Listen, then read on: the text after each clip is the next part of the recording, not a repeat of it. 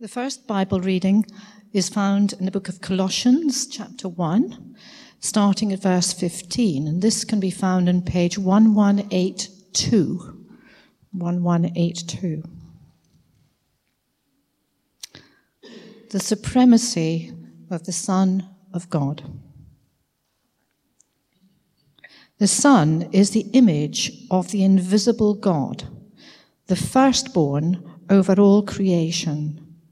For in him all things were created, things in heaven and on earth, visible and invisible, whether thrones or powers or rulers or authorities. All things have been created through him and for him. He is before all things, and in him all things hold together. And he is the head of the body the church. He is the beginning and the firstborn from among the dead, so that in everything he might have the supremacy. For God was pleased to have all his fullness dwell in him, and through him to reconcile to himself all things, whether things on earth or things in heaven, by making peace through his blood shed on the cross. Once you were alienated from God and were enemies in your minds because of your evil behavior. But now he has reconciled you by Christ's physical body through death to present you holy in his sight, without blemish and free from accusation. If you continue in your faith, established and firm, and do not move from the hope held out in the gospel. This is the gospel that you heard and has been proclaimed to every creature under heaven, and of which I, Paul, have become a servant. The second reading is from 2 Corinthians chapter 5, beginning at verse 11. You'll find this on page 1161 in the church Bibles the ministry of reconciliation. Since then we know what it is to fear the Lord, we try to persuade others. What we are is plain to God and hope it is also plain to your conscience. We are not trying to commend ourselves to you again, but are giving you an opportunity to take pride in us so that you can answer those who take pride in what is seen rather than what is in the heart. If we are out of our mind, as some say, it is for God. If we are in our right mind, it is for you. For Christ's love compels us because we are convinced that one died for all, and therefore all died. And he died for all that those who live should no longer live for themselves, but for him who died for them and was raised again. So from now on, we regard no one from a worldly point of view. Though we once regarded Christ in this way, we do so no longer. Therefore, if anyone is in Christ, the new creation has come. The old has gone, the new is here. All this is from God, who reconciled us to himself through Christ and gave us the ministry of reconciliation, that God was reconciling the world to himself in Christ, not counting people's sins against them.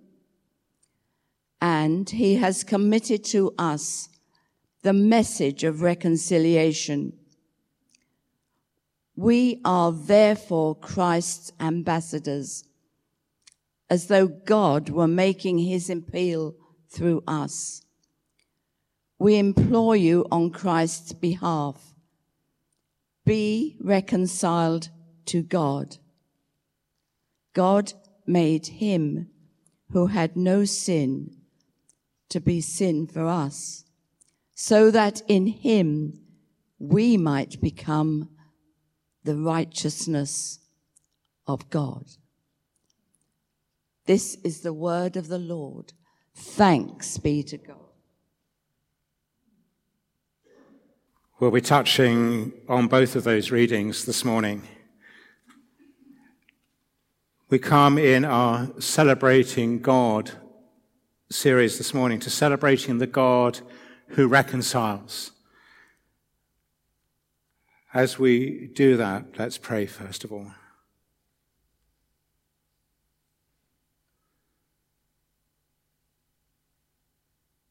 Spirit, break out.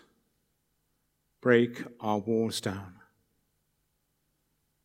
Help us to be reconciled and to be reconcilers. For Jesus' sake. Amen.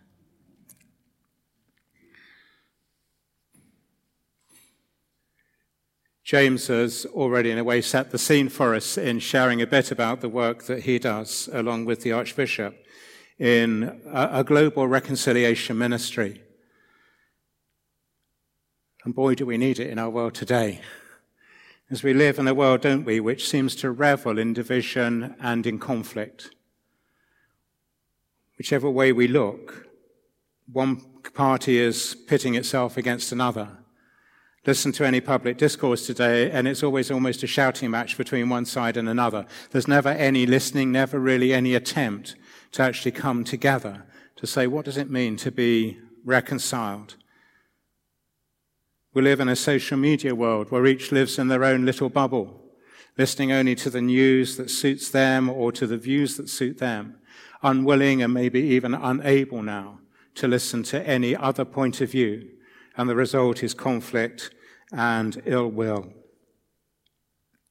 So the gift of reconciliation is needed more than ever today. Hands up those of you who've ever had to be in a position of being a reconciler.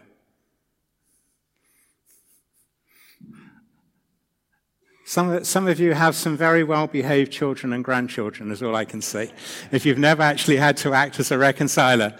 Oh, and the workplace is no, no different, is it? You know, I can remember occasions um, when working within the county council, one section was at war with another section. Um, or even worse, it, it might be um, a mythical story, but um, days before email this was, when um, two who were sitting at opposite desks had fallen out with each other and would only communicate by passing bits of paper to and fro um, across the desk. But it gets like that sometimes, doesn't it? And that sense of actually being brought together, of reconciliation, of being reconciled, of two becoming one, is what we lack in our world today so often. Maybe for others of us, we're longing for reconciliation this morning. Maybe there's been a family rift, and for years maybe, and we've been longing to try and bring those two parts of the family back together. Maybe it's a friendship that was very close once, but something or other has happened which has fractured that particular friendship, and you long for it to come back together in as it was. Maybe for others of us, we're longing for that reconciliation with God that we read of in our reading this morning. You have that sense of being alienated with God, with, uh, with God, and you haven't quite got to the but now bit of that reading. We'll pray for that a bit later in the service. This morning we celebrate the God who reconciles. And reconciliation is woven deep into the character of God. Reconciliation is one of Paul's favorite words to describe what Christ has done for the world. We sometimes think of words like redemption and justification and so on, but reconciliation is there all over the place in his letters. And pleased to be reconciled, statements that we are reconciled in Christ litter his letters. And I guess, as many of us have discovered, reconciliation always seems to be a journey. It's very rare that it's, it's instantaneous, but it requires a walking together and a listening together and a working of things out. It's a journey. And reconciliation, I suggest, is actually the Bible's big story. It's a divine journey of reconciliation with God at the center. Genesis 1 begins with that beautiful poem about creation. In the beginning, God. And at the end of it, we hear that declaration that all is very good, all is fit for purpose. God has made it just so. And yet we read very shortly afterwards how things fall apart. So that in place of harmony, there's disunity, there's hatred, there's accusations flying around all over the place. Gift of creation is raped in the name of progress. Personal hatred degenerates into murder. Political systems are devised to favor those who already are rich and powerful rather than those who are weak and can't protect themselves. And all turn their back on God. I wonder if you were God, what would you have done then? Would you have just said, That's it, I'm finished with that lot?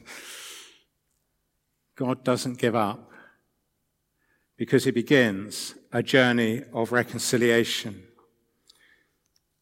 A journey that begins with a man called Abraham, blessed by God to be a blessing to others. God journeys on with Abraham's family through the mess of Egypt and slavery and freedom in the promised land. God persists with that journey of reconciliation, even when the people turn against him and they end up in exile. He brings them back so that his journey of reconciliation might continue. And then in his great love, God enters our world in word made flesh. In obedience, the Son endures life, death, resurrection, and ascension so that we might be reconciled by his making peace through his blood shed on the cross. It's the wonderful stories that we've read of in those two readings this morning. But actually, that isn't the end of the reconciliation journey or the story. Because God then gives the life giving spirit and creates a new community of those who have been reconciled with God to be reconciled to each other and to be reconcilers in the world. That's you and me today. That's our, our, our function to be reconcilers, having been reconciled to God.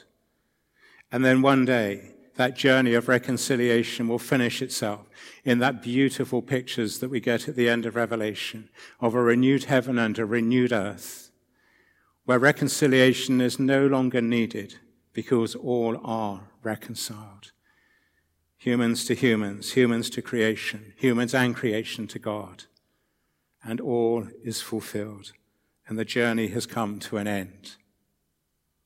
It's a beautiful story, but it's a story that has cosmic significance because reconciliation is a cosmic journey.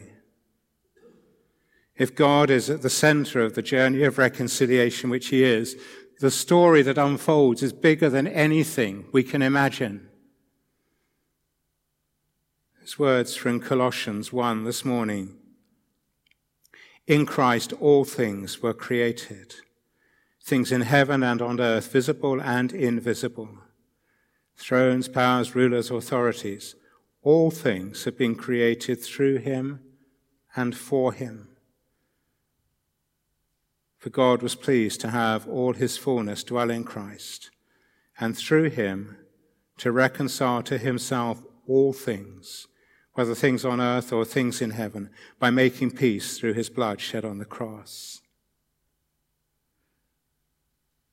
And then those wonderful words in 2 Corinthians 5 and verse 19.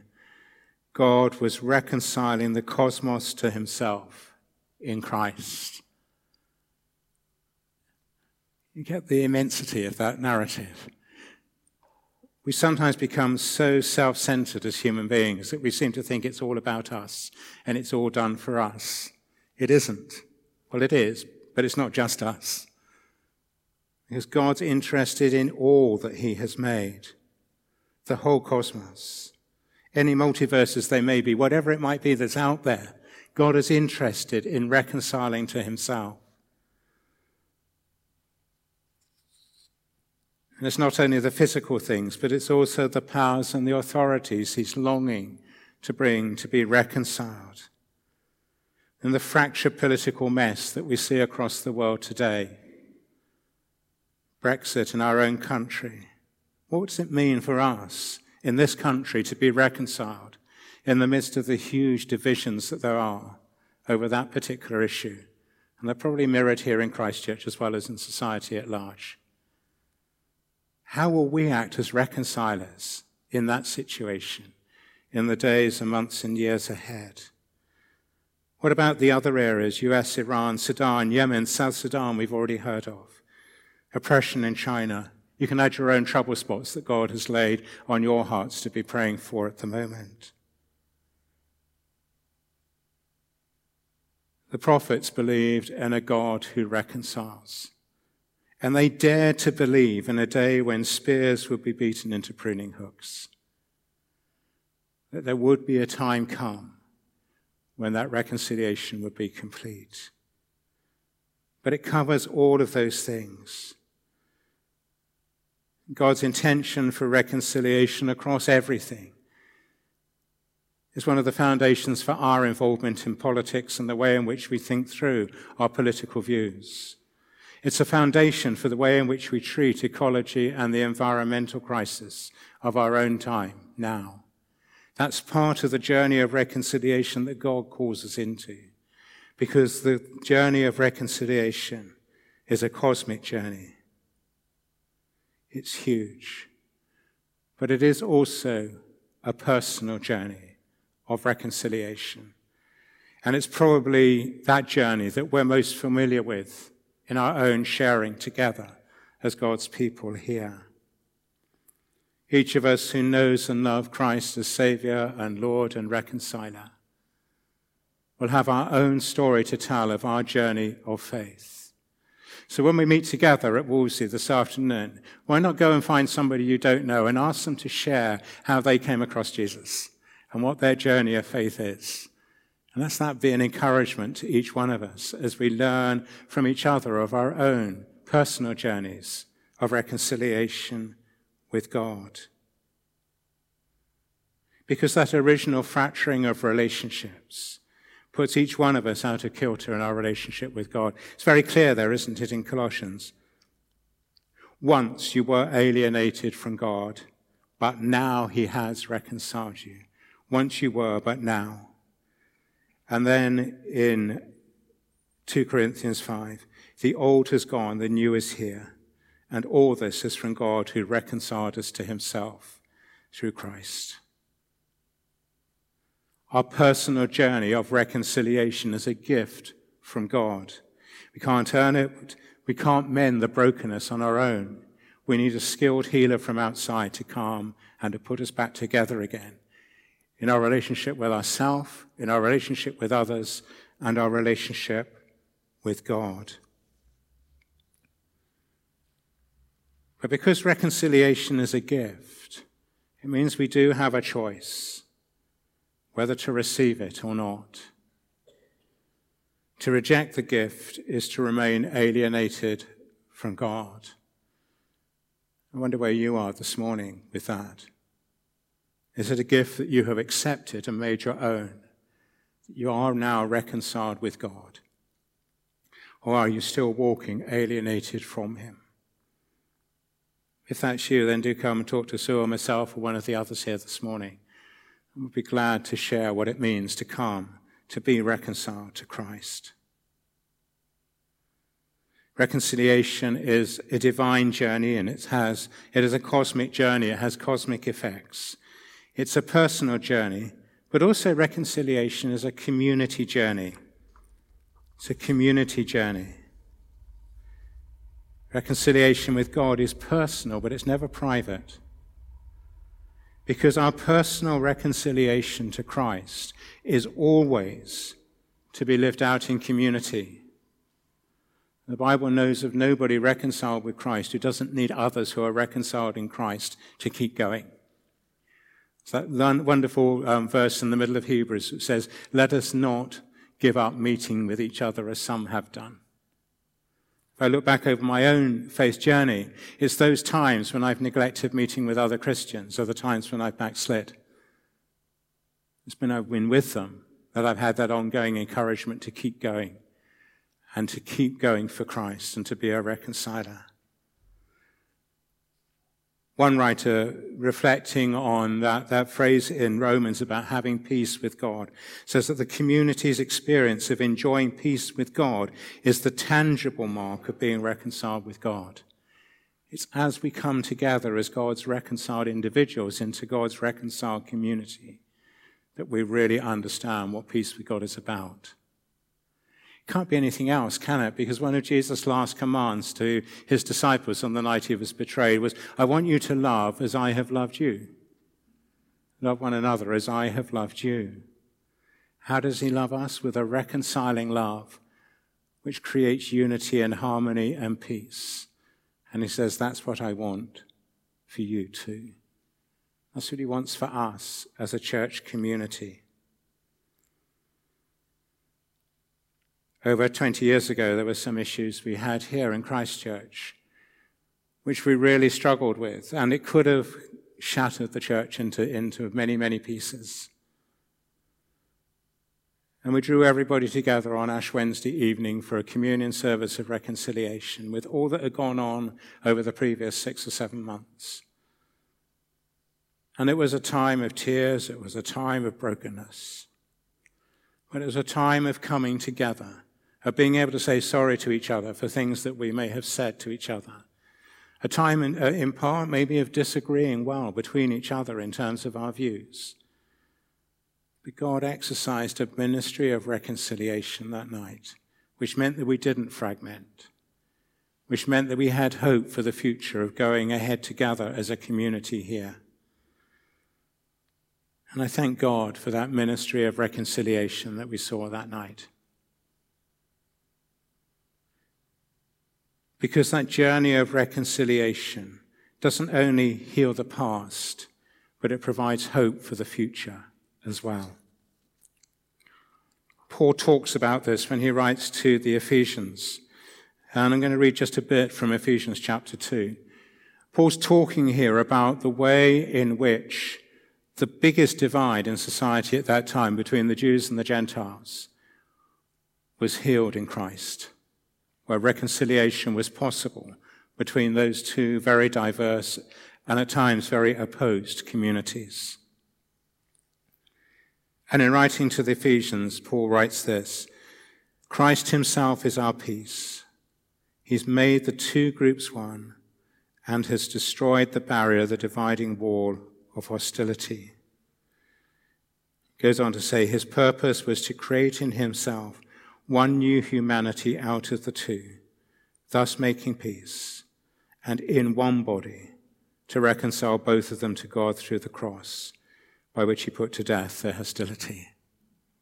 Their individual journeys of reconciliation from those radically different communities brings them together into a single community of reconciliation. It's something that has been seen over these past years as people in Rwanda and Burundi have tried to work through the outcome of the genocide. Sister Uwamariya is a Rwandan nun, and she talks about meeting the person who had murdered her father in the genocide. And reconciliation came through that meeting. She writes this I drew the conclusion that reconciliation is not so much bringing together two people or two groups in conflict. Rather, it means re-establishing each other into love and letting inner healing take place, which then leads to mutual liberation. And here is the importance of the church in our countries, since her mission is to give the word, a word that heals, a word that sets free, and a word that reconciles. That's never going to be easy, It Doesn't matter where the breakdown has occurred, there's always going to be opposing views. And somehow that reconciliation has got to bring them together and transcend them.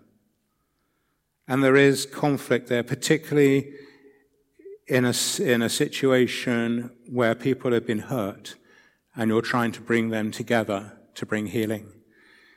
One theologian put it this way How does one remain loyal both to the demand of the oppressed for justice and to the gift of forgiveness that the crucified offers to the perpetrators? Bringing those together is the incredible act of reconciliation that's only possible in Christ. And when we go down that route, when we engage in it, remarkable things happen. Some of you who've studied and, and read theology in some shape or other will probably have come across Jürgen Moltmann, German theologian. And I remember sitting listening to his testimony on one occasion as he shared with us. We were actually at the, the conference center at Hayes and Swanwick, which is actually his spiritual birthplace. He was a prisoner of war in Derbyshire at the end of the war, and there were some Dutch Christians staying nearby. And they came from one of the cities that Moltmann and those that he'd been commanding had destroyed during the war. The Dutch Christians said, We want to come and talk. And he was terrified of what they were going to say but they came with a message of love and seeking reconciliation. And that changed his life. It works when people do that, when they're willing to step out of comfort zones and step into a place of reconciliation. Reconciliation is a divine journey. It's a cosmic journey with cosmic impact. It's a personal journey, it's a community journey, but it's also a journey in which we are invited to take part. Emmanuel Katongole is a Ugandan Roman Catholic priest, and he's been heavily involved in working with reconciliation work in Rwanda and Burundi. And as he reflected on 2 Corinthians, he talks about both the gift of reconciliation and the invitation to become a reconciler that's in those verses. So Paul talks to those who have been reconciled to himself through Christ, and then goes on to give the invite to us to become part of the ministry of reconciliation. We take part in reconciling others he says God was reconciling the world to himself in Christ, which we accept as we accept Christ. But then the invitation that we have been committed to take the message and ministry of reconciliation into the world. That we might bring peace, that we might bring harmony, that where there are warring tribes, we bring peace and reconciliation. Whether that's in our families, in our workplaces, wherever it might be. We've seen that already in the work of that Rwandan sister and in the Dutch brothers and sisters as they came to Moltmann that day. Paul goes on to say that we are to be Christ's ambassadors. Ambassadors live in an alien culture. They live in a foreign land, but they represent the authority of the king or the, or the government of the land that they've been sent from. So with us, do you recognize yourself as a resident alien in our world? That's what we are called to be as ambassadors. The world around us will be a very different place, we are to represent our King's character, our King's reconciling love and power in this world. At the heart of that will be an ability for us to listen to others in helping people to Christ, we need to listen. So, one of the testimonies of those who've come to faith on the Alpha course over the past, certainly over the past 50 months, and those who've been involved much longer, I suspect, as well. People say, for the first time, I was listened to.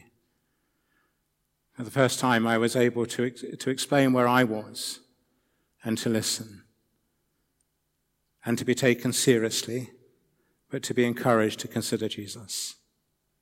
And in that listening, process. They've come to faith. But that's true wherever we are, because in a situation of where we are as reconcilers, there will always be at least two stories being told. You know that from your kids. Wasn't me, it was her. and we have sometimes to create a third story which transcends those two and brings it together in one place. And as we work with people in an area of reconciliation, that's what we wanted to do too. James has already shared a bit about what some of that looks like in the work that the Anglican Communion are trying to do in places where they get asked to go. And I think that's something increasingly which both the Archbishop and, and Pope Francis as well uh, are increasingly being involved in together in the work that they're doing across the globe. Well, we have it in our own country as well, and do pray for our bishops because they will often have a role where they're called in to help in those situations. Yes, sometimes it is the church that's actually the problem, but in other places, the bishops are being asked. So think of Bishop James Jones, the former bishop of Liverpool, and his work in the Hillsborough inquiry and in the investigation into the, the, the number of deaths in, in Haslar Hospital here in Hampshire. I think of Bishop Graham Tomlin at the mo- moment working very closely with the aftermath of the Grenfell Tower disaster and being the voice trying to bring reconciliation between a community that's torn and to bring reconciliation and peace in that area. Pray for them and the work that they do, for others who are in the public eye in their reconciliation ministries. But it isn't just for bishops or archbishops, it's for us as well. We're called to participate in God's journey of reconciliation. Maybe it is with our squabbling children and grandchildren and great grandchildren. Maybe it is in bringing together warring sections in our workplaces. Maybe it's bringing together a rift in our family, situation in our local community. Maybe it is helping somebody we know come to Christ and to be reconciled to God. As we receive the gift of reconciliation, as we are reconciled to God, so he lays down the invitation to us to also be reconcilers in our world. Are we willing to accept the gift and also be willing to take up the invitation to be reconcilers? Because reconciliation is a divine journey the source and goal of reconciliation is God Himself. It's a journey which has cosmic impact, all authorities and powers, all of creation. Reconciliation is a personal journey. If we long to see reconciliation in our relationships with one another, we have to begin with our being reconciled to God in the first place. Reconciliation is a community journey. Reconciled individuals in Christ are called into the community of God's reconciled people, the church. And then reconciliation is a journey in which we all have a part to play. Will you both receive God's reconciliation this morning in Christ? And will you? Be our reconciler in this world for the reconciliation of the cosmos. I'm going to pray, and I'll ask the, um, Alison to come up and um, we'll sing. And maybe it is for you that there are areas where you know you need prayer for reconciliation. And if that's so, do come over. We'll have some of our prayer ministry people over the side here. Do come and seek prayer as we sing this next song. But let me pray first.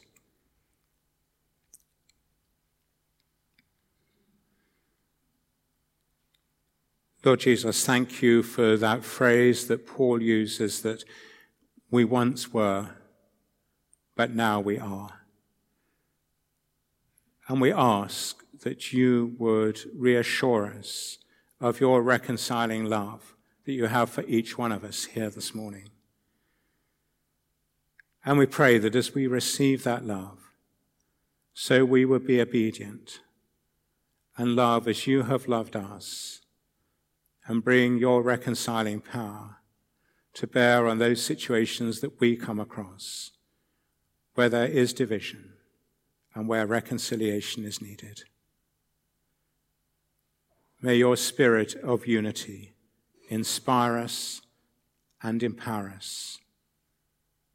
For your sake we pray. Amen.